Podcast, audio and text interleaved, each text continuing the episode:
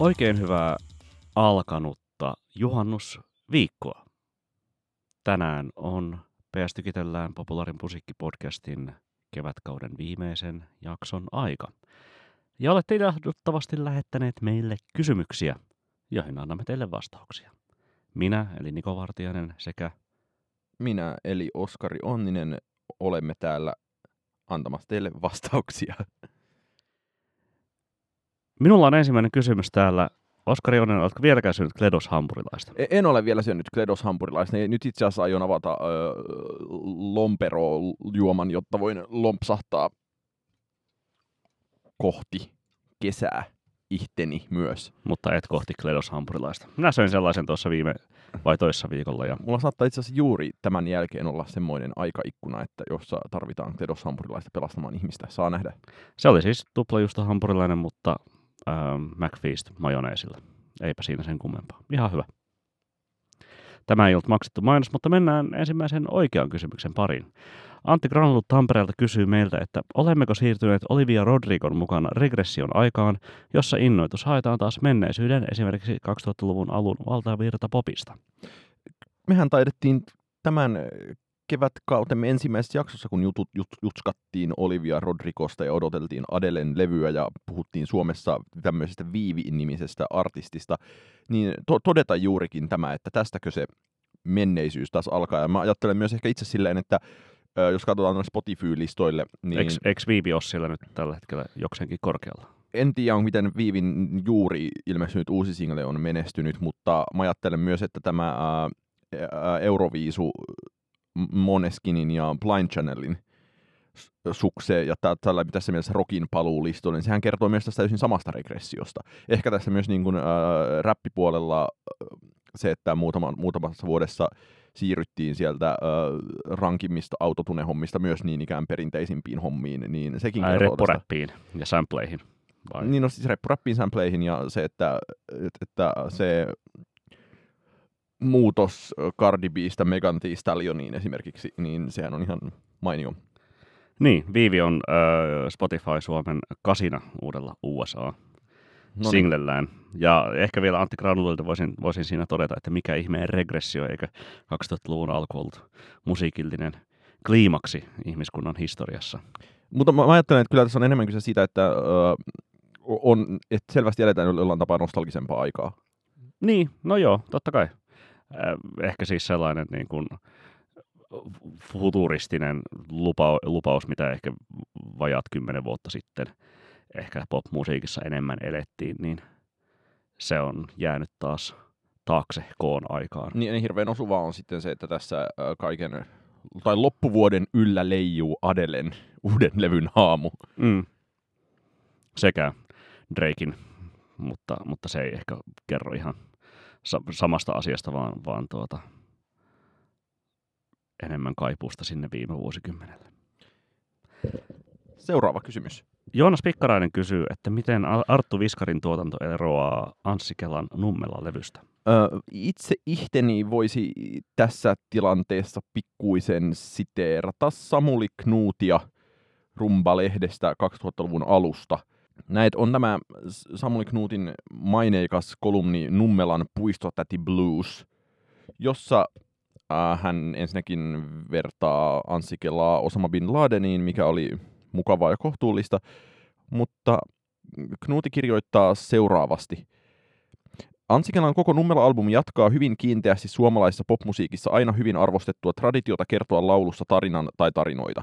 Tällaisessa sinänsä kauniissa poplaulu pienoisnovellina ajatusmallissa on yksi paha ongelma. Yhteen lauluun mahtuu nimittäin aivan älyttömän vähän sanoja. Näin alusta loppuun laukottu tarina kuulostaa kovin banaalilta pelkältä referaatilta jostakin jutusta, joka tapahtuu jollekin tutun tutulle, josta, jota ei tunne ja josta ei voisi vähäkään välittää. Mikäli haluaa tehdä poplaulusta novellin, on suoritettava tylyjä valintoja. On päätettävä, mitä jättää pois, sillä usein juuri aukot tekevät pienuusnovellista kiinnostavan. Otetaan epäreilusti esimerkiksi kaksi lajityymin kiistalta vestariteosta Levi and Livingsin Itkisit Konnesta ja Chen Cafeen Eipä tiennyt tyttö. Niin tästähän siinä on kyse, että äh, molemmat Viskari että äh, Kela ovat selkeästi tarinankertojia, mutta se, äh, Viskarin tarinoissa on paljon enemmän aukkoja. Num- niin. Nummeralevyllä niitä aukkoja ei ole, ja sen takia se on banaali ja paikoin aika ka- kauheakin levy. Mutta äh, Mun ehkä siis ytimekäs vastaus tähän olisi se, että, että niin kuin, äh, Askelan Nummela on kuitenkin äh, lähtökohtaisesti hyvin omakohtainen ja vilpitön äh, sanailu ja kertomus, no, no va- ei, var, varsinkin si- sen nimibiisin kohdalla, äh, mitä sitten puolestaan Viskarin tuotannosta ei voi sanoa.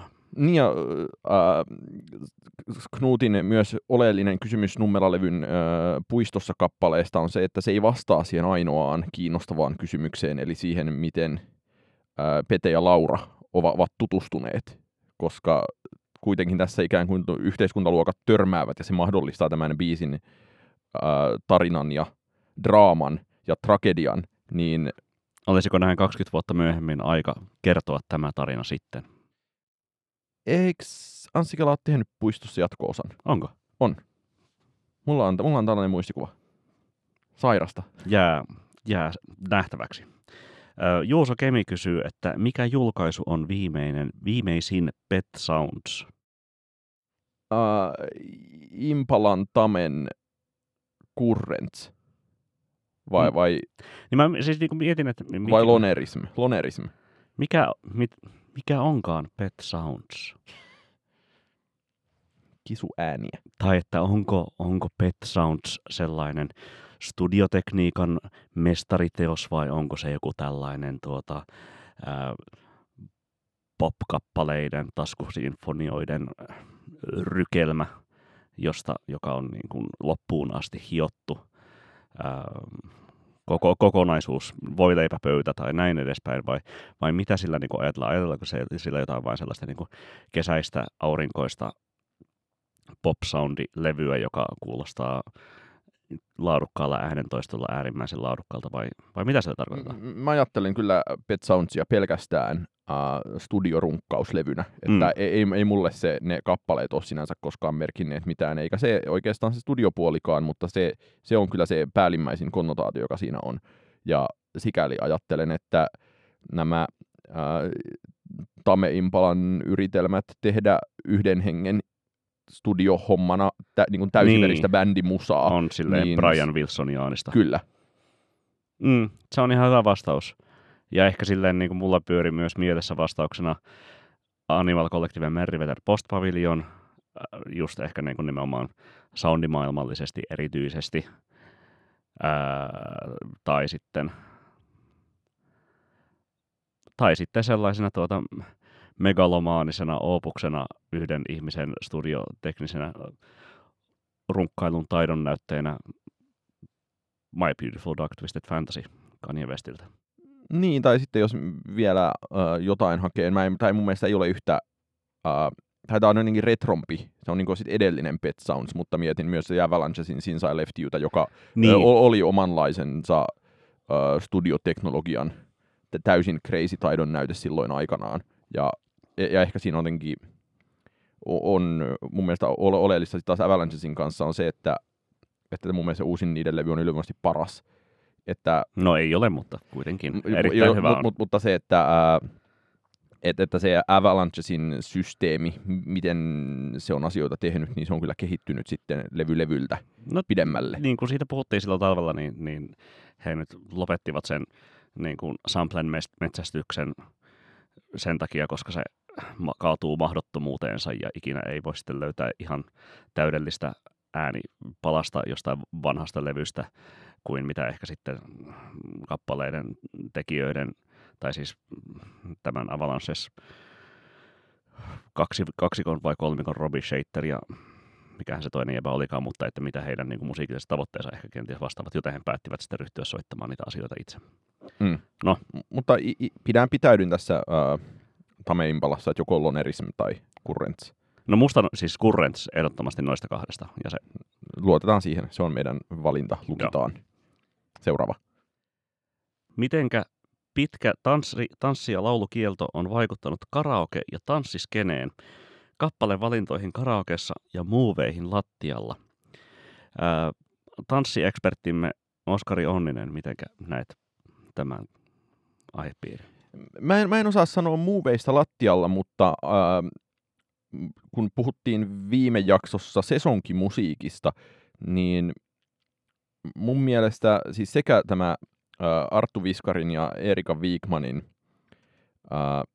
kesäkumibiisi, täällä on niin kuuma, niin se on todella karaoke-optimoitu kappale, ja samaten äh, jäi, mun mielestä se on tosi huono biisi, mutta myös äh, Vestan ja Benjamin Peltosen äh, Kunnes me sammutaan duettobiisissä. Siinä yritetään vähän samaa, ja mulle, musta niinku, äh, tai ajatellaan, että karaoke-teknologia on muuttunut aika nopeasti muutamassa vuodessa siten, että nyt tosi monessa paikassa on oikeastaan singa käytössä, mikä tarkoittaa sen, että biisit saapuu sinne paljon nopeammin kuin ne on aiemmin saapuneet. Mm. Ja ei, ei ole sellaista... Plus voi selata kotona etukäteen, että mitäs haluaakaan laulaa. Niin, mutta ei, ei ole sellaista, että on niin kuin yksittäisiä laadukkaita karaokebaareja, joissa on niin kuin muutama hitti viimeisen puolen vuoden ajalta, Mm. vaan Behmiä on varmaan koko levy tarjolla, jos vaan menisi vetään.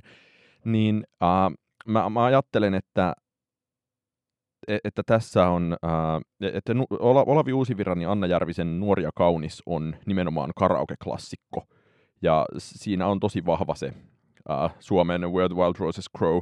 No mutta sä et vastaa tässä kysymykseen, että miten tämä tuota, niin kuin karaoke-kielto ja tanssikielto on vaikuttaneet. Siis, siis on tietenkin vaikuttanut niin, että äh, kun kysyntä tai karaoken kysyntään tulee piikki siinä vaiheessa, kun kielto päättyy, koska ihmisillä on tietenkin kaikenlaista patoutunutta ja latenttia karaoke-himoa, niin mä ajattelen, että se, että sitä on voinut nähdä näissä joissain yksittäisissä uusissa biiseissä.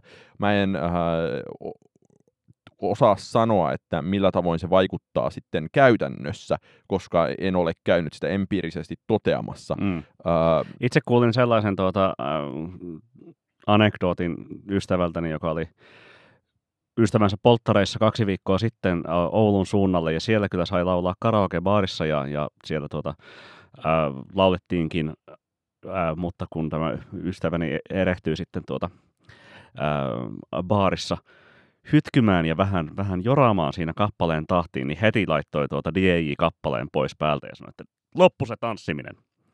Että ainakin tällainen tuota, niin kuin, ähm, niin tanssikieltohan tuo mieleen myös... Uh, tä, tä, tällaiset säännöt ovat, Suomessa kak- voimassa olleet 2021. niin, New Yorkin hienot indie-vuodet 2000-luvun alusta, jolloin tanssikielto piinasi koko kaupunkia ja sitten piti soittaa hipsteribaareissa pelkkää Radioheadia, että kukaan ei tanssisi. Niin, niin vo- voidaanko ajatella, että tämä johtaa myös Suomessa indie-musiikin uuteen nousuun? Ei voi, ei voida. Miksei? No myöskään vaikea mun sanoa tietenkään tästä, että miten niin kuin kappalevalintoihin, eiköhän, eiköhän siis sinänsä niin kuin, kun tämä kielto, kielto päättyy tai ihmiset karaokeihin uskaltautuvat ylipäätään menemään, niin, niin mm, purkaudu entistäkin tunteellisempina, tunteellisempisina My Way-tulkintoina sekä tuota, että kun sinne karaokeen nyt on niin helvetinmoinen jono, niin lauletaan nyt sitten samalla se Bohemian Rhapsody, niin saadaan ainakin kuusi minuuttia aikaa sitten omalle kiekumiselle. Mulla on pahimmat pelot ehkä tässä. Mi- Mietin että tanssiskenen muutoksessa sellaista, että äh, kuulopuheiden mukaan ainakin viime kesä oli kaikenlaisen open air-sekoilun kannalta varsin onnistunut vuosi täällä Suomen Helsingissä, Ja varmasti tämäkin vuosi. Niin. niin se, että... Äh, Mitä nyt tuolla Tervasaaressa jotain roskia taas jätetään. niin, maahan aina, ja niin, näin a- edespäin. kaikkialla vaan teinit roskaa ja kuuntelee teknoa. Mpf.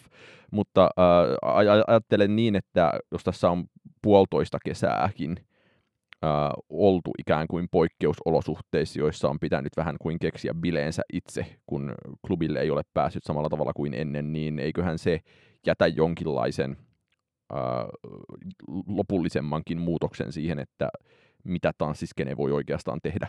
No ei ehkä ihan lopullisen. Varmasti siis toi niinku ulkoilmahomma tulee pysymään suosittuna, koska ihan niinku siis hyvähän se lienee, mutta sitten talven pimeät kuukaudet, niin varmasti meno palautuu entiselleen kaikussa ja Niin, postbaarissa ta- ta- näin talvi on tietenkin eri asia, että siinä nyt on vaikea kuvitella, että mitään suurta muutosta tapahtuisi, mutta tämä tämmöinen itseohjautuva kesäkulttuuri, niin veikkaan, että se saa jonkinlaista nykähdystä eteenpäin. Minä voisin kysyä seuraavan. Ö, nimimerkki Dead Matador, eli kuollut Matadori, ö, haluaisi kysyä, että onko James Dean Bradfield, eli Manic Street Preachersin laulaja, äh, vi- viime vuosikymmenten paras mieslaulaja, ja tarkentaa toki, että siis sehän on, mutta voisiko sitä alleviivata, sanotaanko vaikkapa tunnin ajan.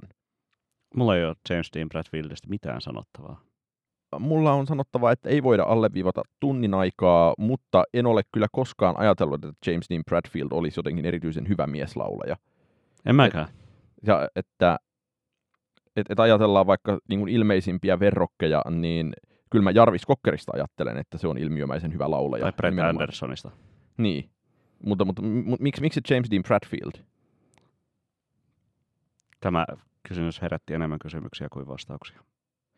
No mennään sitten eteenpäin. Markus Hildeen vanha tuttu podin kästi vieras, maineikas pop-blogisti, popin positiivinen Wispilä ö, kysyy Cardi B vai Megan Thee Stallion. Cardi B. Vastaan olen itse täysin samaa mieltä ihan ehdottomasti.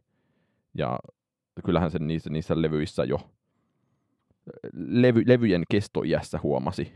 Että, Ainakin tähän mennessä kyllä. Mm. ja, ja, ja Hildeen kysyy myös, että milloin Rihannan albumi ilmestyy. Tällä vuosikymmenellä. Mä uskallan sanoa, että tänä vuonna. Oikeasti. Kyllä mulla on... Uh, en osaa ehkä eritellä sitä, mutta on, on aidosti sellainen tunne, että just joku vastikään puhuu, että et eiköhän sekin kohta tuu tyyppistä. Niin eikä siltä ole siis tullut niinku mitään niin. hetkeen tässä, paitsi siis se Party Next Door-fiittaus Mm. joskus viime vuonna vai toissa vuonna, mutta että niinku siis niinku häkellyttävän pitkä hiljaiselo Antin jälkeen ihan joka tapauksessa ollut. Niin ja sitten mitä tietenkin pa- pandemiatilanne on todennäköisesti Niin. venyttänyt, niin, Niin, aa, niin parempi keskittyä vaan hajuvesiin ja muotiin, ja miksipä ei niin tekisi. niin se, että jotenkin ö, lienee kokonaisuutena selvää, että, ää, e- et, että lompsahtaa jonkin verran kaikenlaisia isohkoja levyjä ulos aika vauhdilla heti, kun tämä pandemia-asia raukeaa, eli mä, mutta, mutta, mutta mulla ei olisi niinku käsitystä, että onko niinku Rihanna tehnyt mitään musiikkia silleen var, varastoon, vai onko hän vaan keskittynyt ihan johonkin niinku kaikki, kaikenlaisiin muihin liiketoimintoihin. Siis ei, ei mullakaan mitään tämmöistä tietoa ole, mutta äh, ajattelisin, että miksi ei. Eli vastaan, että tänä vuonna. Sä voit vastata tällä vuosikymmenellä, Kyllä. mikä on tietenkin äh, nössön, nössön veikkaus. Et saa kovinkaan mainiota kerrointa tälle, ehkä 1.02 maksimissaan. Entä sitten Hannu Björkbackan äh, tiedustelu Sparks versus Pet Shop Boys, kumpi voittaa? Millaisessa taistelussa, jos on niinku nyrkkitappelu, niin Sparks ehdottomasti, mutta Ja se on myös koululaisvitsitaistelu, niin varmaan Sparks. niin, kyllä. Äh, Jos on, jos on pukeutumiskilpailu, niin se on aika tasaan. Niin viiksikilpailu voittaa Sparks. Niin, mu- musiikkikilpailu voittaa ehdottomasti Pet Shop Boys. mm. Äh, entä levyn Ehkä- nimikilpailu? Ehkä siis tuota, laulaja, tai siis silleen niin kuin, niin, no Neil Tennant on niin kuin hyvin erilainen laulaja kuin kumpi se niistä Mailin veljeksistä edes laulaakaan. Mun mielestä Ron on se, joka soittaa pianoa. Niin. Ron, Ron Eli, eli, joo, ja, eli Russell Ru- Rus, laulaa. Russell laulaa, niin. Öm, niin, Russell pääsee korkeammalle, ainakin. Russell voittaa falsettikilpailussa. E- Entä ehkä kaikista ajattelen tiukimman kategorian äh, Sparksin ja Pet Boysin välisessä kilpailussa äh, levyjen nimet ja biisien nimet. Että ehkä Pet Boysin minimaaliset levyn nimet voittaa, mutta äh, mun mielestä mo- molemmilla yhtyeillä on ensisijassa, tai mun mielestä niin parasta Sparksissa on erinomaisen hyvät biisien nimet, Mm. joten äh, eh- ehkä mä, mä olisin valmis julistamaan siinä tasapelin todella kovalla tuloksella. About näin, kyllä. Sitten meillä on äh, nimimerkki Vesa äh, lähettänyt äh, tämmöistä palautetta, että vastasitte aiemmassa jaksossa kysymykseeni 2010-luvulla julkaisuista albumeista, jotka keräsivät kriitikoilta kehuja, mutta vaipuivat unholaan. Mille albumeille 2020-luvulta käy näin? Hyvä kysymys, varsinkin kun puolitoista vuotta ollaan vasta tahkottu tähän mennessä. Öm,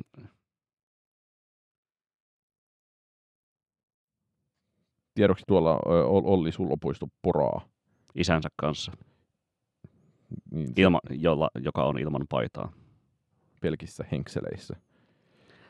Öm, no, tämä kertoo ehkä niinku omasta henkilökohtaisesta mieltymyksestä enemmän kuin, niinku, silleen vahvasta ennustuksesta, mutta voisiko kuitenkin olla, että, että Waxahachie St. Cloud jää, jäänee vähän unholaan. En tiedä, se oli kuitenkin sellaisessa jossain amerikkalaisessa tietynlaisessa populaarikulttuurihegemoniassa niin, niin voimakkaasti läpilyönyt viime vuonna, että en osaa sanoa tarkemmin, mutta jotenkin omaan unholaan, niin se ainakin jäänee. Ähm, mä mietin, että, että kä- käykö ö, Antti Tuiskun valittu kansalevylle huonosti, Mm. vaikka kyllähän se edelleen hyvältä kuulostaa. Sitten mietin myös, että no, kiin- kiinnostaa tietenkin sit nähdä näitä niinku su- suomalaisia NS-nousukasartisteja, että, että jos joku Lauri Haav onnistuu tekemään pitkän ja mainion uran, niin silloin, silloinhan se ei jää unholaan, mutta ää, on, on mun mielestä kimara tällaisia tyyppejä Suomessa, joiden musiikin ympärillä on ollut aika huomattavaa hypeä. Esimerkiksi viime vuonna ja sitten on samaan aikaan tuntunut tosi silleen ö, selvältä, että, ää, e- että siis Suomessa on näitä tämmöisiä niin kuin korkean tsempabiliteetin artisteja, ää, jotka ovat saaneet verrattain paljon näkyvyyttä ja kehuja, ja sitten on epäselvää, että ää, miten paljon tämä kantaa. Mutta itse asiassa ajattelen myös, että ää, ää, Taylor Swiftin viimevuotinen ö, y- yllätysalbumi kaksikko, niin ne ei missään tapauksessa ole mitään klassikkolevyjä. Ei ole, ei, ja siis en ehkä niin kuin oleta, että kukaan jotenkin tulee niitä vuosikymmenen lopussa edes, tai viime vuonnakaan olettanut, että kukaan niitä tulee vuosikymmenen lopussa muistamaan jotenkin Niin, popula- populaarimusiikin kulmakivinä tältä vuosikymmeneltä. no, oli siinä niin kuin, äh, paljon sellaista, että äh, huomattavaa ilmiötä niiden ympärillä, ja Mm. itse asiassa siitäkin taidettiin. tänä keväänä puhua. Niin. Näin on. Ää, mä vielä ehkä nostasin ton ää, Mysteeri Neo Soul kollektiiviyhtyeen, mikä liekkään Sault-nimisen ää, rykelmän levy, niin, levy, siis levy, eikö, se- eikö se ollut tämmöinen aika tyypillinen esimerkki siitä, että äh, Viime vuodelta. Britanniassa keksitään joku, että meillä on brittiläinen artisti, niin sitten äh, lu- luodaan tämmöinen brittihype, joka Niin, se oli niinku toisaalta poliittista musiikkia ja toisaalta ää, sellaista D'Angelon suuntaista neosoulia ja, ja sen sellaista. Ja... Niin. Gloria keräsi osakseen, mutta vaikea nähdä myöskään, että se ehkä sitten jonnekin sitten viiden tai seitsemän vuoden päähän kantaa. tältä vuodelta tulee mieleen vielä No miten se Photos I Love? Ehkä Juru on vielä vähän ulkona siitä. ei se ollut mikään hypelevy. On, on. Siis se on Album of the Yearin tuota, niin kuin kriitikko ykkönen. 91 kautta 100 on keskiarvo. Aa, no sitten se on kyllä sitten, joo. Sittenhän ö, o- o- ostan sen, että ei se kanna. Mä olen vielä niin kuin, ulkona tässä kysymyksessä. Mutta brittiläisyys on ehkä jo jokseenkin. Siis britti, brittiläisyys, out brittiläisyys per, perinteisesti sotkee kaikki nämä kriitikkoaggregaattorit, koska, koska britit antaa brittiläiselle musalle paljon parempia arvosanoja kuin muulle. Seuraavana Ilkka Pernu kysyy, että nyt kun muistelen, niin kyse ei ole papparaisista, vaan räppäreistä ja siitä, mistä johtuu, että he ovat lähteneet hyvinvointibisnekseen. Tuoreempana esimerkkinä Mikael Gabrielin uusi alkuvalmennus. Tästä haluaisin analyysin. Onko kyse koronan kuihduttamista rahavirroista? Öö, Siitäkin, mutta kyse on toimintaympäristön muutoksesta ja ö, uusista liiketoimintamalleista. Että meidän ehkä kannattaa muistaa myös se, että Antti Tuiskulla tulee syksyllä ihan täysiverinen self-help-kirja. mm. Ja, ja ja, nyt, nyt on tietenkin treenivaatteita kaupoissa, niin, ja, Prismoissa. jo itse asiassa toinen mallisto Prismoissa. Ja ja tämä Mika, eikö tämä Mikael Gabrielin homma lähtenyt siitä, että se alkoi pitää tämmöistä Clubhouseissa tämmöistä lässyttävää jutellaan aamulla mukavia juttuja. Voimaanotuskeskustelua. Niin, tai vähintään niin semmoista aamukahviseura-tyyppistä keskustelua, niin tämä on selkeästi siitä viritetty systeemi. Ajattelen silleen, että kun mietitään, että meillä on, kuvitellaan, että meillä on vaikka Antti Tuiskun kaltainen artisti, joka, ää, jonka biisit on tehty isolla porukalla, ja jossa Tuiskun esimerkiksi oma osuus biisien tekemisessä on, että sieltä on varmaan niin 10 prossaa voi tulla tota, äh, suoratoistorahasta Tuiskulle itselleen, että siinä on niin paljon välikäsiä, äh, mikä sitten tässä äh, striimitaloudessa tarkoittaa, että no, raha on siinä mielessä ehkä vähän monille artisteille vähemmän jaossa kuin aiemmin, ja sitten se raha jakautuu vielä tosi moneen osaan, niin sitten samaan aikaan myös se, että ää, Tuiskun liveissä on usein myös aika iso porukka mukana, niin se nyt varmasti näkyy keikkapalkkioissa, mutta ää, sielläkin se jakoa joudutaan tekemään enemmän, niin se, että tuommoinen ihminen pääsee johonkin ää, hyvinvointi ää, tsemppipuhuja bisnekseen, niin se on varmasti kaupallisesti aivan erinomaisista erinomaisin diili. Mm. Ja se, että kuitenkin ää, Tuisku on niin kuin Suomen tunnetuimpia henkilöitä sarallaan, niin mä, mä näen tämän e- erinomaisena business-movina ja samaan aikaan ajattelen, että hän on, vaikka Antti Tuisku nyt käytetään samaa esimerkkiä, on hyvin sen tyyppinen artisti, että, ää, että, että sen on vaikeaa hajottaa brändiään tämmöisillä Ei u- uusilla aluevaltauksilla, pikemminkin ne vaan vahvistaa sitä. Mm. Ja musta Mikael Gabrielissa on aika paljon samaa. Miten tähän tuota, samaan maailmaan sitten liikittyy ää, Jyrki 69 tuota, mehu meiningit ja, ja muut tällaiset tuota, rokkareiden hyvinvointihankkeet. Niin, mutta eikö Jyrki 69 ole ollut jonkinlaisena Unicefin menen Afrikkaan itkemään, kun lapset voivat pahoin äh, hyvän tahdon lähettiläänä jo todella pitkään? Sitä en muista, enkä sitä ehkä niin kuin tarkoittanutkaan tässä, vaan, vaan juuri tällainen niin kuin mehubaarit ja Niin, we- mutta- wellness. Ei, mutta sehän mun mielestä on äh, täysin, se, se liittyy enemmän siihen, että popparit on aiem- aiempaa isommilta osin influenssereita kuin äh, siihen, että, että tässä on jotenkin niin selkeää wellnessia, että et, et jotkut wellness-mehut on vaan tosi influencer-myönteisiä tuotteita, että, influen, että niitä, niitä kannattaa markkinoida influenssereiden kautta, koska influencerit kuitenkin äh, se, mitä ne jakaa internettiin, niin se on niiden elämäntyyli. Ja siihen elämäntyyliin ää, on helpompi laittaa terveysmehua kuin kaljaa ja viinaa. Niin mä ajattelen, että no, noiden tollasten tuotteiden osalta siinä kyse on ihan ö, vaikuttajamarkkinoinnista, mutta sitten näiden niin self-help-keissien osalta kyse on siitä, että Vaikka toisaalta siis kyllähän kalja ja viinakin kauppansa varmasti tekee samoin kuin McDonald'sin burgeriyhteistyöt. No en, en ole vielä nähnyt mielessäni. No on, on, on niin tietenkin on näitä niin kuin, ää, Artistikaljoja. niin, a, a, artistien Taaki- helppo, ta- ta- hieno taaki- erikoisolut. Taakipörstaa tai Mm. Iron Maidenia tai Mutta, mutta ei, ei sillä myöskään. Ää, siinä on kuitenkin tosi eri klangi tietenkin. niin, ja hyvinvointivalmennuksessa on vähän erilaiset mm. kenties rahat liikenteessä Niin, mahdollisesti. Niin, vasta vastauksena kysymykseen,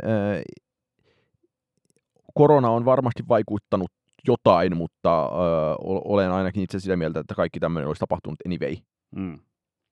Samppa K. kysyy, jos huuhkajat olisi altavastaajasta Billboardin Hot 100 kärkeen noussut artisti kautta ryhmä, niin mikä se niistä olisi? Mitä on noussut milloinkin Billboardin Hot 100 kärkeen? No jos huuhkajat menee tästä jatkoon tästä lohkos, lohkovaiheesta, niin varmaan tuota, yksi tietenkin verrokki voisi olla Vampire Weekend, jonka tuota, jolla on kolme Hot 100 albumillista ykköstä ilman yhtäkään äh, single-hittiä Mä, mä, tuota, mä, tuota Billboardin sing- single-listoilla ää, historiassaan.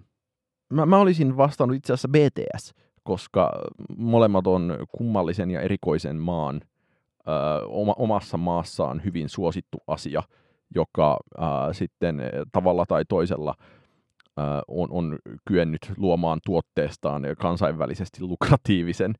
Ja, ää, ja sitten molemmissa on kuitenkin ns. tiimihenki korkealla. Ja, mm. ää, Niin kuin Vampire Weekendissäkin, paitsi että se lähti veeksi. Niin, niin Huuhkajat on poikabändi, BTS on poikabändi. Ää, No, mit- tää, no, vielä? no tähän ei ehkä vielä riitä, mutta jäädään miettimään sitä. Öö, bonuskysymys, kumpi nostaa enemmän, Justin Bieber vai Lil Nas X? Ja tietenkin tarkentavat, että mitä hän tässä nostamisella tarkoitetaan, penkistä vai tuota, ää, pankkitililtä, an- automaatilta. Mä veikkaan, että Bieber- nostaa kaikkia enemmän. Niin varmasti nostaa. Ei, ei ole missään vaiheessa Lil Nas X esimerkiksi luonut itsestään mitenkään skrodea kuvaa toisin kuin ää, koko internet on aina silloin tällöin täynnä Bieberin vatsalihaksia. Mm. Ehkä Bieber nostaa myös, niin kun, jos Bieber fiittaa jollain biisillä, niin se nostaa kenties enemmän tuntematonta artistia kuin Lil Nas X voisi nostaa, ainakaan tällä hetkellä. Niin ja Bieberhän on nostanut myös Carly Rae Jepsenin World Fameen aikanaan, joten ää, Totta. Sitä, sitäkin Bieber nostaa enemmän. Va- vastaamme joka kohtaan Bieber. Teemu Hallamaa kysyy, onko, TikTok, onko TikTok vaikuttanut niin paljon popmusiikkiin kuin Old Town Roadin jälkihuumassa ennustettiin?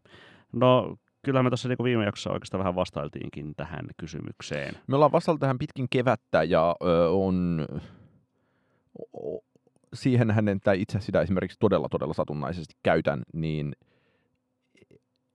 pitäisi olla siis ö, TikTok-musiikin kirjeenvaihtajia kaikenlaisissa paikoissa enemmän, mutta ö, ajattelen, että on, on se vaikutus ollut todella mittava. Ja siitä, että, että jos me puhuttiin sitten vaikka näistä... Niin ää, kuin siis myös vanhan musiikin esiin nostamisessa. niin, ja me puhuttiin sit myös tästä äh, äh, Switched on Pop-tyyppien artikkelista New York Timesissa, niin siinä näkyy aika selkeästi niitä muotoja, miten muotokin on jo muuttunut. Ja sitten vanhat biisit nousee listoille, sitten sitä m- monesta uudesta biisistä näkee sen, että siellä on nimenomaan Siteerattavia kohtia. niin, ja siis sitä niinku semmoista TikTok-pyrkimystä, Niin, siis silleen, TikTok-catcheja. koska, koska siis silleen, niin kuin, ehkä se isoin funktio, niin kuin mä viime jaksossa yritin ehkä niin kuin, tavalla tai toisella muotoilla, mutta mut on se, että, että kun jokainen pyrkii sitten sillä videolla, ainakin jos se niin kuin on joku silleen musiikkiin tahditettu video, niin, niin niillä videoilla pyritään luomaan jotain tällaista niin kuin oman elämän musikaalikohtausta, ja mitä paremmin sitten on niin kuin olemassa valmiita kappaleita, jotka sellaiseen tuota, tuota, Mm. musikaaliin äh, soveltuu, niin, niin sitä paremmin ne kappaleet menestyvät tuollaisessa maailmassa. Siis voidaanko me jopa ajatella, että ö, TikTok on varmaan eniten musiikkiin vaikuttanut sosiaalinen media sitten MySpacein? Mm. Voidaan. Niin, kyllä. Oliko Hallamaalla vielä toinen kysymys siellä? On itse kolmekin, tai siis kaksi lisää. Öö, on, entä onko Roblox tai joku vastaava nousemassa TikTokin rinnalle? Mä en tiedä Robloxista mitään. Se on joku virtuaalimaailma vissiin tai jotain. Mutta siis tottahan toki siis ka- kaikenlaisten tuollaisten niin sosiaalisten verkkoyhteisöjen täytyy kenties, varsinkin ne, jos, jos ne jotain niin kuin VR-maailmaa tai jotain niin kuin, niin kuin Sims-mäistä paikkaa haluaa kehittää, jossa ihmiset hengailee, niin sitten sinne pitää integroida jotain mu- musiikillisesti niin kuin tenhoavaa, ää, jaettavaa maailmaa. Vähän niin kuin Travis Scott Fortniteissa. Niin, mutta mä, mä ajattelen myös ehkä itse silleen myöskin, äh, että, e- että se TikTokin systeemi on musiikin kannalta aivan poikkeuksellisen hyvä.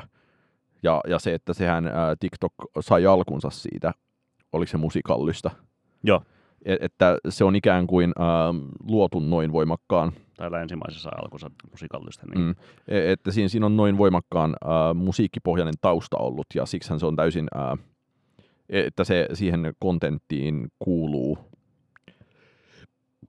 tosi poikkeuksellisella tavalla niin kuin oman naaman ja musiikin yhdistäminen. Mm.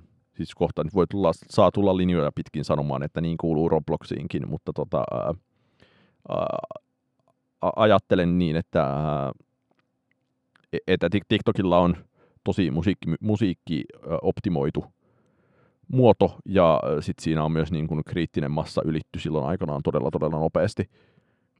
Niin äh, varmasti ei mene kauan, että tulee jokin muu sosiaalinen media, jossa taas tapahtuu jonkinlaista rikkomista, mutta on tosi vaikea kuvitella, että TikTokin tasolle päästäisiin. Mm. Uh, ja vielä Teemu Hallamaa kysyy, alkaako hiphopin asema popmusiikin sisällä heikentyä vai onko se pysyvä osa sisustusta? Onhan se pysyvä osa sisustusta, mutta onhan se asema minusta ainakin heikentynyt jo monen vuoden ajan. Niin siis suhteellisesti, koska, koska ehkä se peak nähtiin siinä niin kuin jossain, jossain 2000. Siis hotline, 17. hotline blingin kohdalla. No ehkä vähän myöhemmin, mutta sanotaan niin kuin, Post Malonen kohdalla ei. no, niin, kuin, niin Post Malone, Kendrick Lamarin Damn ja niin kuin sen sellainen ja varsinkin nämä tuota, niin kuin kuolleet SoundCloud-räppärit. Niin. Niin, niin siis sillä, että niin kuin on se pysyvä osa sisustusta, mutta ää, myös, myös joutuu antamaan tilaa muille, muille tuota, tuota huonekaluille, koska talon, talo vain kasvaa kasvamista. Niin ja mun mielestä paljon siitä kertoo vaikka se, että, ää, että jos käytetään toista valtavaa toteemia, eli JVG-nikuista vappua. Esimerkkinä tässä, niin kyllähän, ja mun mielestä siitä JVG-tyypit, tai ainakin Ville Gallo on niin julkisesti puhunutkin, että, että ikään kuin suomipop ja suomirock kiinnostaa, ja että sitä ollaan me- menty tosi niin kuin, no, suomipop-suuntaan siinäkin biisissä, niin kyllä mun mielestä se kertoo myös paljon jostain ikään kuin isosta trendistä. Ja sitten meillä on nämä ää, Olivia Rodrigot ja Beemit myös listoilla, niin on tapahtunut, kuten tuossa äsken oli, oli puhetta, niin on, on varmaan tapahtunut tällaista. Jo- Jos ei nyt niinku regressiota, niin ainakin heiluri näyttää tosi voimakkaasti toiseen suuntaan. Eli äh, hiipumista on tapahtunut, äh, ei ole samalla tavalla osa sisustusta kuin oli vielä viisi vuotta sitten, mutta on täysin mun mielestä mahdoton ajatus, että se katoaisi sisustuksesta. Arvo Granström kysyy, milloin 00-luku nostalgia etenee indeksin comebackiin? Jos, jos siis Yle ei saanut siihen niin kuin We Want More-ohjelmaansa niin kuin kaivettua indeksiä, tai oliko siihen sitten ke- kenelläkään osapuolella minkäänlaista pyrkimystä edes, niin tuota, valitettavasti taitaa olla niin, että jee, jee, jeet jää kuulematta comeback-lavoilta.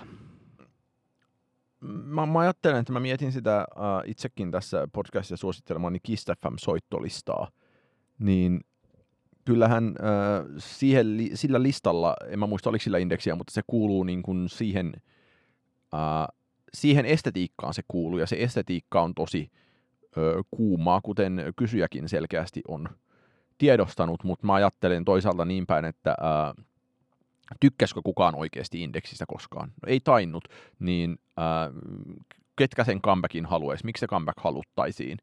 Niin, Että ei, ei se, ei, kukaan diggaile edes ironisesti, tai kuuntele edes ironisesti indeksiä, koska se ää, ei, ei, ei siitä saanut kukaan silloin mitään. Että mun mielestä erityyppisiä asioita on se, että ää, jo- joku Avril Lavigne, joka Tai toisaalta joku All Saints, tai ehkä sitten niin jostain tällaista Suomi-kontekstista odottaisin, niin paljon, kimmeliä. odottaisin paljon enemmän Gimmeliä, Niin. tai tuota, esimerkiksi IDsiä sitten tuota, esittämään jossain yhteydessä kappaleitaan jälleen lavalla, kuten Taimin. Niin, jo, jo, jo, Gimmel 20 vuotta comeback kiertue, se on jotenkin paljon uskottavampi ajatus kuin uh, Index, koska Gimmel oli niin sairaan iso juttu silloin. Niin, kyllä. Ja kyllä sillä varmasti niin kuin, siis lavat, lavat täytettäisiin ehdottomasti 2022 Ruisrokin Nurtsi tai ran, rantalavalle vaan sitten Möhist, Lau- möhistelemään. lauantaihin kello 16. Oi, hoho. Tuleeko? Ei, ei, se, ei se kyllä tuu, mutta oi- oishan se sairasta. Mm. Tuleeko Svartilta lähivuosina vinyylipainoksia ekojen kausien Idol-suosikkien levyistä? No, No, ei ehkä Svartilta, mutta siis mikäpäs siinä olisi sitten jonkun BMG laittaa. Mutta ei ne, mä, mä en usko tähän ehkä sen vuoksi, että ää, siis taas Gimmelin debyytti voisi tulla jostakin. Mutta, Kyllä se Arttu Seppäsen hyllyyn tiensä löytäisi.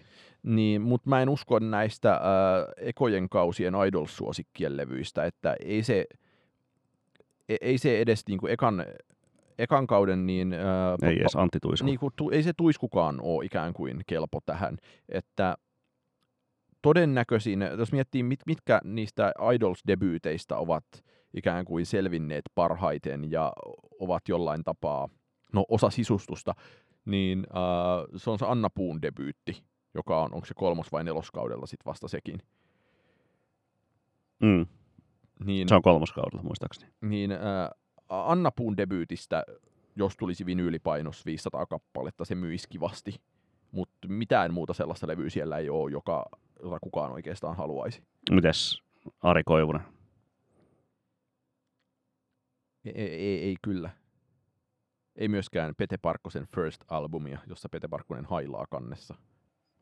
Ville Yli Knuutilla kysyy, että kun pistän luurit korville, niin huomaan hakeutuvani yhä enemmän puhutun sisällön pariin sen sijaan, että kuuntelisin musiikkia. Myös lähipiiri tunnistaa ilmiön. Olenko osa isompaa ilmiötä? Onko tietoa, onko musiikin kuunteleminen vähentynyt viimeisten 5-10 vuoden aikana? Mun ymmärrys on se, että ainakin Spotifylla mitattuna musiikin kuuntelu kasvaa koko ajan. Ja se johtuu paljolti sit vaikka siitä, että, ää, että Spotifyn käyttäjämäärä kasvaa yhä koko ajan.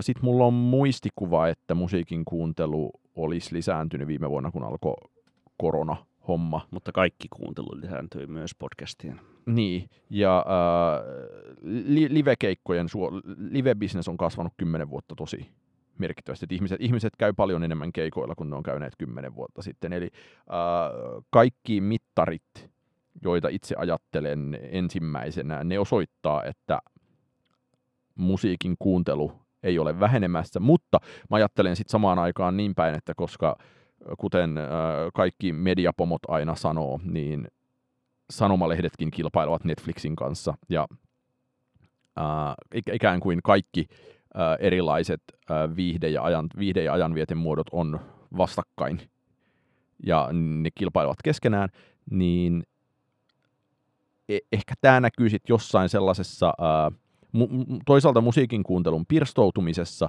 mutta myös sit siinä, että, äh, että ehkä ihmiset ei samalla tavalla etsi tai löydä uusia juttuja, kun aiemmin, ovat aiemmin löytäneet. Et mun mielestä siis taas voidaan palata tähän ää, Euroviisut ja Moneskin hommaan, niin mun mielestä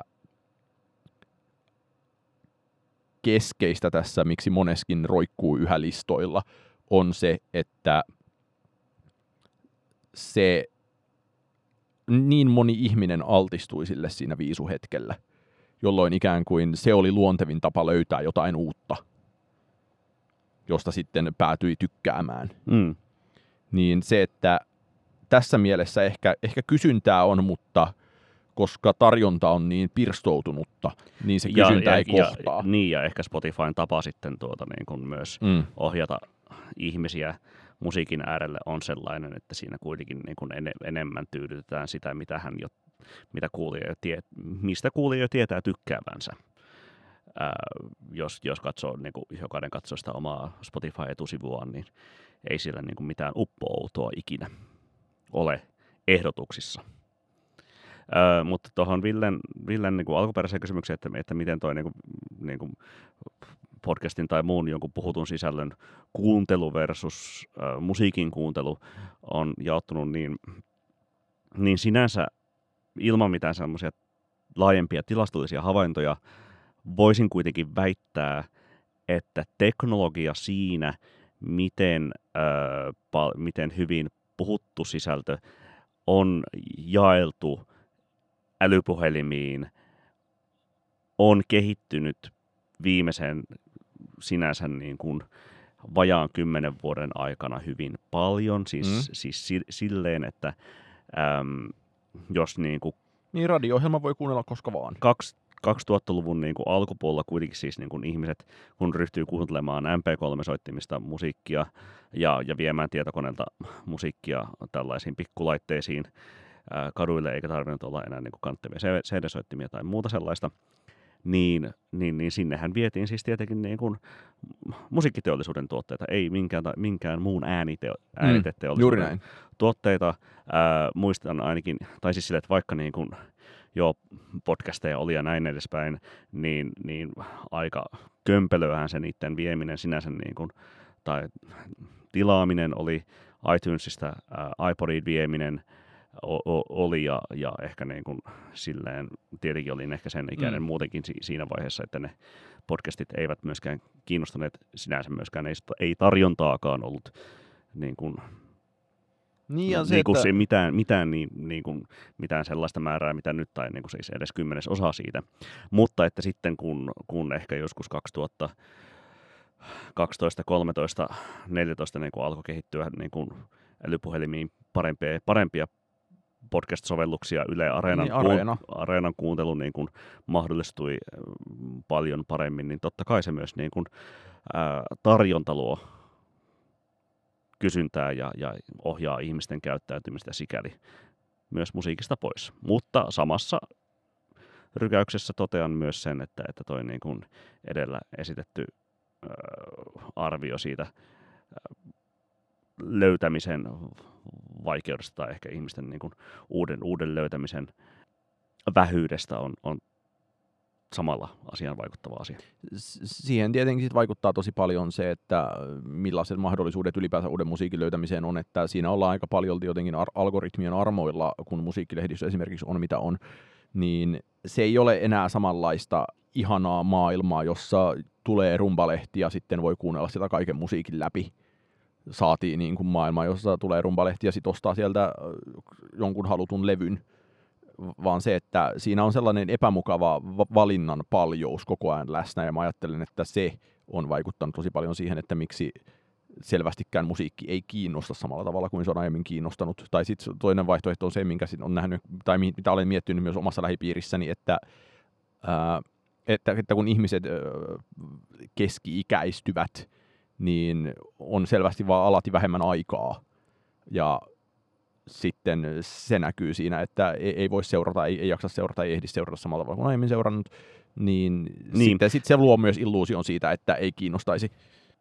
Energia ja jaksaminen seurata uusia asioita lienee vähentymään päin, ainakin kun tulee tiettyyn ikään, ää, kuten Junnu Vainio laulaisi, mutta, tuota, mutta sitten samalla kuitenkin sitä aikaa ja mahdollisuuksia kuunnella mitä tahansa, missä tahansa on enemmän kuin aiemmin, joten sitä niin kuin, ku- potentiaalista kuunteluaikaa on enemmän, mutta hakeutuminen ää, tutun ja turvallisen pariin on entistäkin tavallisempaa ja helpompaa. Niin, ja, ehkä vielä loppuopuksi tässä se, että loogista tässä kuviossa on se, että musiikki rakentuu, musiikin kuuntelu rakentuu en, en, enenevissä väärin NS-tapahtumien ympärille, Hmm.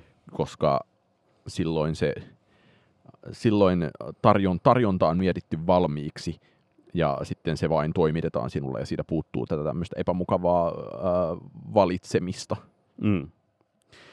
Öm, Aki Upari kysyy, onko suomalaisessa pop-rock-musiikissa laadullisesti luokkajakoa tyyliin työväenluokka, keskiluokka, aateliset? Mä en osaa ehkä sanoa pop- ja rockmusiikista, musta tuntuu, että kaikki suomalainen ää, popmusiikki on tällä hetkellä jotenkin tosi ää, ta- korostetun keskiluokkaista ja pyrkii olemaan jotenkin tosi keskiluokkaisella tavalla tavallista. Mutta mun mielestä ää, räpissä on, niin kuin vielä ihan valtavirta räpissäkin on tosi selkeää jakoa sitten, että ää, vantaalaiset kuulostaa vantaalaisilta. että meillä on Evelinaa ja joka on toki Turusta, mutta aina ajattelen, että se olisi Vantaalta. Meillä on E- Evelinaa, Ettaa, Lukas Leon ja, tollasta, jotka on selkeästi ikään kuin enemmän low class. Että siinä mun mielestä on, on jännittävää Uh, tai y- yksi mittari, jolla tätä pystyy katsomaan, on nimenomaan tämä Vantaa. Et kun katsoo, uh, Suomen Spot- katsoo Spotifyssa uh, selaimessa, niin siellä on artistisivuilla näkee viisi kuunnelluinta kaupunkia. Ja yleensä ne on uh, Helsinki, Espoo, Tampere, Turku. Ja sitten se, sit se viimeinen vaihtelee. Mm. Että jos, jos, jos, mutta jos Vantaa mahtuu tähän listaan, niin se kertoo ää, nimenomaan... Läpileikkaavuudesta. Ei vaan se, että ikään kuin tämmöiset enemmän low class artistit, niin niillä mahtuu Vantaa tähän listaan. Eli se on selkeästi lähiösuosidumpaa silloin. Mm. Mä jotenkin näen sitten myös, myös niin, että just ton niin keskiluokkaan pyrkimisen siis sillä tavalla, että, tai ehkä enemmän niin, että, että kun joka tapauksessa artistit päätyy olemaan enemmän tai vähemmän keskiluokkaisia, jos he pyrkivät sitten niin kuin tähtäämään, tähtäämään isolle yleisölle, mutta samalla ne niin kuin lainaavat sitten niin kuin jostain niin kuin muusta luokasta niitä keinoja, joilla he pyrkivät olemaan keskiluokkaisia, kuten siis niin kuin sanotaan, että, että Arttu Viskarit tai Petri Nygordit lainaa sieltä niin kuin työväenluokan tai low classin meiningistä ollakseen, ollakseen sitten kuitenkin niin kuin koko kansan artisteja ja samalla sitten niin kuin, ää, vasta esimerkkinä sitten Cheek sieltä niin kuin, niin kuin niin, ra- ra- ra- ikään kuin luokkaa ylempää. Niin, lainaa sieltä niin kuin raharikkaan ja, ja nousukkaan ja, ja niin kuin tietynlaisen elitistyöiden maailmasta ollakseen sitten niin kuin rakentaakseen imagoa, jolla sitten loppujen lopuksi onkin niin kuin erittäin keskiluokkainen. Mä itse asiassa sanon vielä välissä sen, että saattaa olla myös niin, että Vantaa on keskimäärin kaikkien artistien top 5, mutta äh, sitä Vantaan liikkumista siellä kannattaa seurata. Että se on se, se nyt ainakin paljastaa.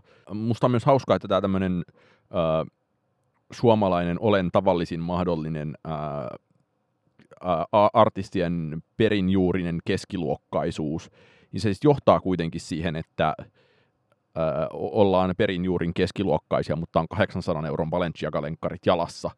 Ja ö, et sieltä löytyy tollasia tosi, ö, to, tosi selkeitä luokkamerkitsijöitä monilta niin kuin, artisteilta, jotka pyrkivät olemaan tavallisia. Ja toki sitten niin kuin, äh, Arttu Viskari-tyyppiset artistit, niin heiltä niitä ei löydy, koska se heidän, äh, he eivät ole samalla tavalla niin kuin aspiring, eli pyrkivät, pyrkivät luokissa ylöspäin, vaan siellä se nimenomaan haetaan jostain äh, sieltä työ, työväen, rautakaupasta ja työväenluokkaisemmasta ilmapiiristä. Se äh, samastumispinta, ja sitten se on niin kuin, tommosia luokkakysymyksiä, joilla siellä leikitetään, leikitellään. Mutta sitten äh, mun mielestä voit, ehkä se on ehkä kiinnostavin kysymys, että, että ket, ketkä on sitten niinku aatelisia, että mä jotenkin olen ajatella, että... Niin, koska ei Suomessa nyt pyritä kukaan pyri varsinaisesti olemaan aatelinen, jos haluaa kansansuosiota. Mutta mä, mä ajattelen, että, että, että tämmöistä äh, linjaahan on ollut paljon niin kuin ns. vanhassa suomirokissa. Että jos mietitään jotain äh, äh, CMX ja YUPtä, niin niissähän on ollut sellainen... Äh, todella voimakas nokkeloinnin ja e, jopa niin kuin e, elitismin pohjavire, varsinkin mitä tulee lyriikkoihin, niin ja semmoista ää, tekemistä on sitten enää tosi paljon vähemmän missään. Kenties jo näin, mutta voidaanko sitten kuitenkaan puhua ihan niin kuin samanlaisesta menestyksestä, joka UPlla tai CMXllä Ysärillä oli, kuin mitä sitten puhumme, puhumme Cheekistä tai Arttu Viskarista? no voidaan puhua isoista festarilavoista ja lista ykköspaikoista, niin ei, ei, ei, ei voida puhua äh, ehkä platinalevyistä, mutta voidaan puhua tosi huomattavasta menestyksestä, niin mutta joo, siis sinänsä niinku sellainen, niinku, joo, tällainen kirjaviisaus, päteminen ja nokkeloistaminen on kadonnut niin, ja listoilta. Sitä, ja jos sitä jossain on, niin kyllä mä olen ollut pitkään hyvin kiinnostunut nimenomaan suomirapin luokista, että äh, että jos tossa... Pois lukee jo ehkä paperiteen sitten. Ei vaan siis se, että, että kyllähän esimerkiksi, olin juuri sanomassa, että kyllä paperiteen ja Iben musiikista kuulee tosi hyvin, että molemmat ovat äh, hyvin niin kuin keskiluokkaista kautta ylempikeskiluokkaista perheistä. Ja se, että ketkä sitä kuunteleekin sitten, niin mä, mun mielestä on selvää, että luokka tuolla tavalla vaikuttaa myös kuulijakuntaan. Mm. Viimeinen kysymys. Ähm, professori erikoishousu nimimerkki Eli kysyy. La- Lauri Ojanen Joo. todennäköisesti. Äh, kyllä hän kysyy, että en oikein tiedä, miten muotoilisin kysymykseni pyhimyksestä, mutta kokeillaan vaikka näin. Voiko uusi vilpittömyys tehdä pyhimyksestä ja hänen trollailustaan mahdottoman, vai onko sillä mitään väliä, kun biisit joka tapauksessa leikkaa kansakuntaa itkuvirsineen ja juntti humppineen? No mutta tämähän on siis niin kuin silleen tuohon edelliseen kysymykseen aika niin kuin hyvä verroki, koska pyhimyshän sinänsä niin kuin on, on kalastellut ihan silleen niin kuin, äh, suunnasta jos toisestakin äärimmäisen tuota, niin kuin vahvasti sitä, sitä niin kuin oman musiikillisen äh, repertuaarinsa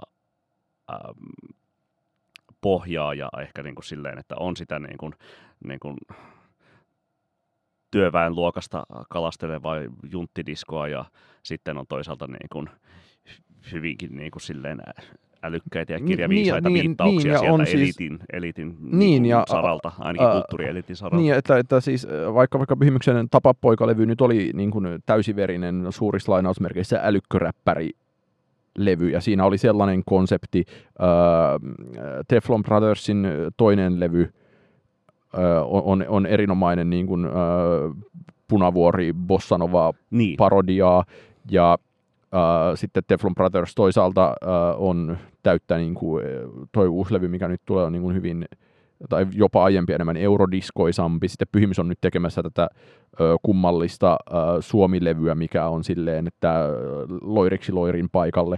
Niin, ja Niin. siis ei, ei unohdeta nyt Pyhimys ja Saimaa-levyä myöskään tässä mm. koko keskustelussa.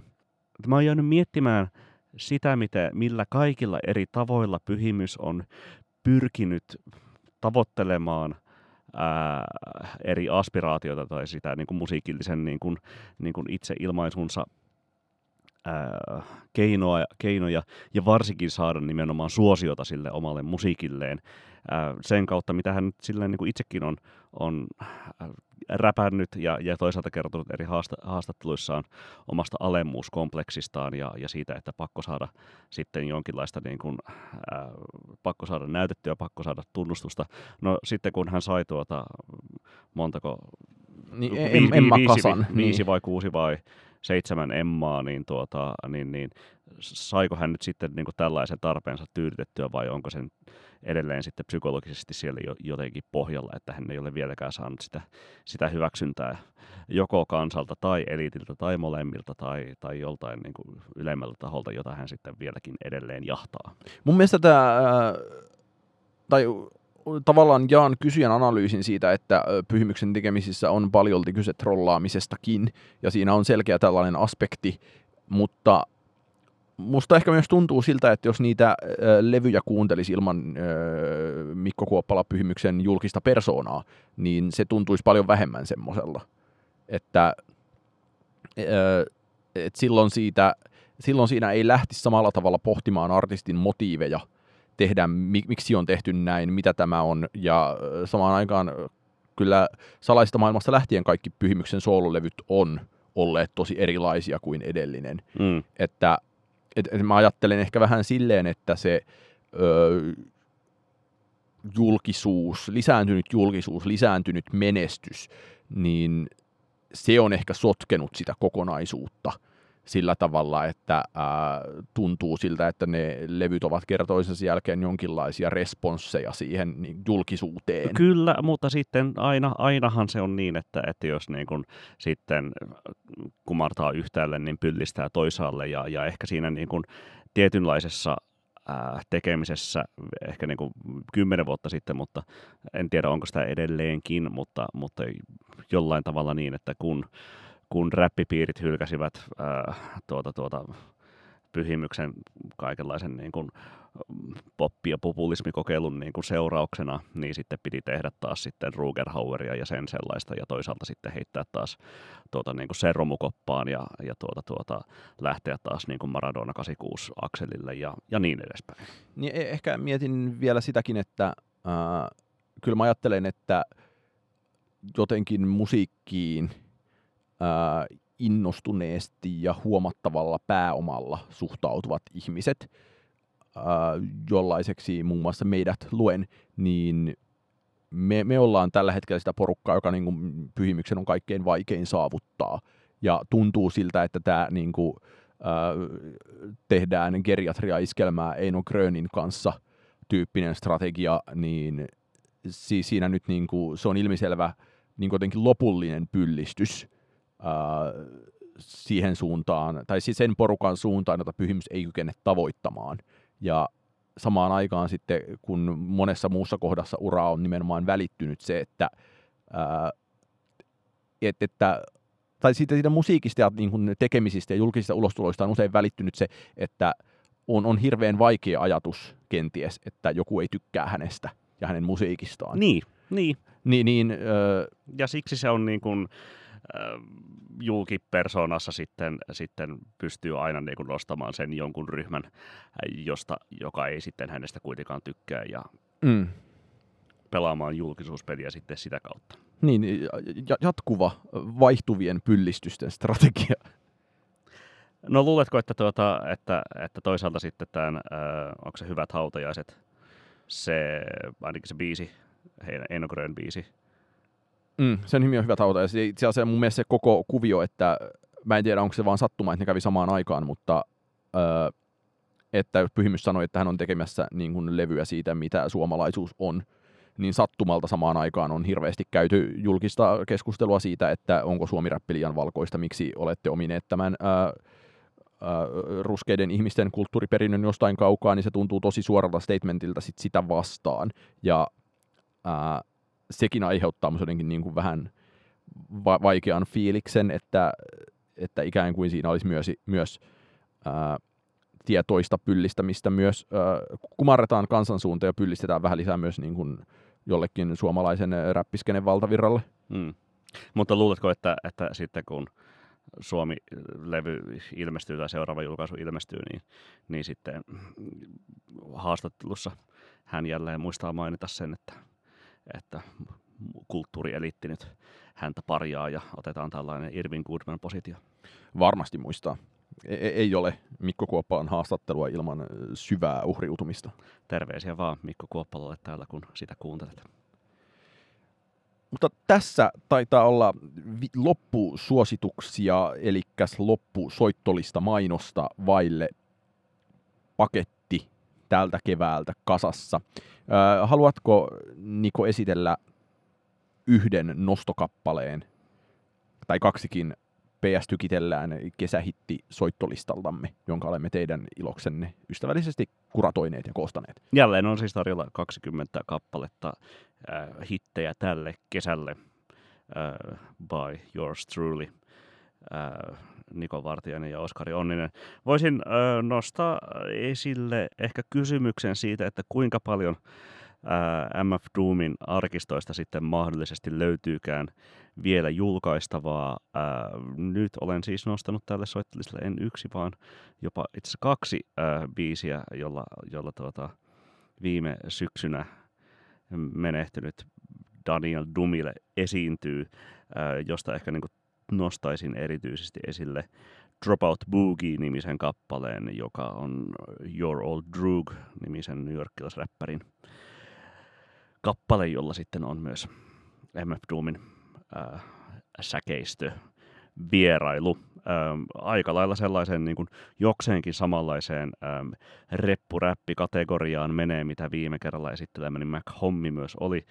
Ää, mutta soveltuu hyvin tällaiseen tuota 28 asteen pahteisille kaduille.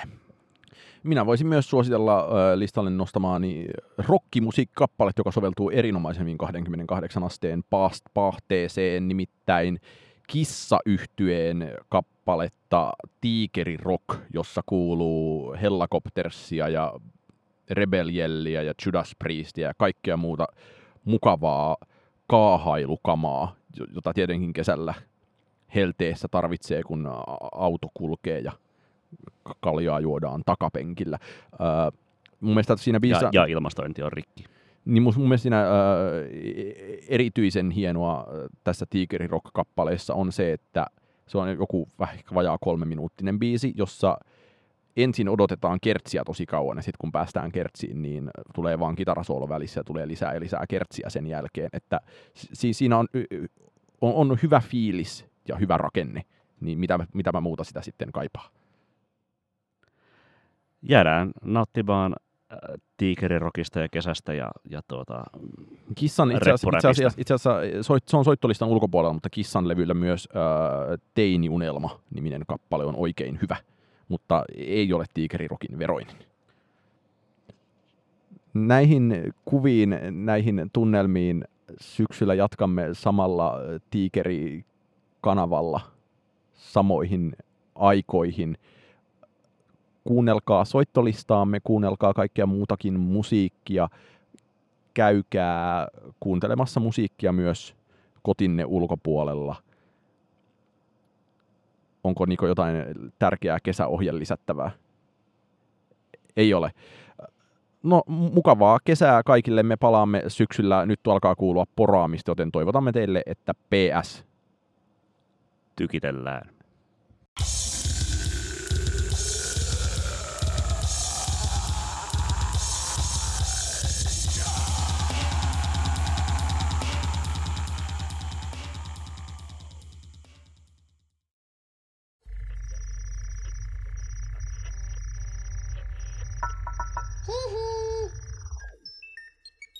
Jakso.fi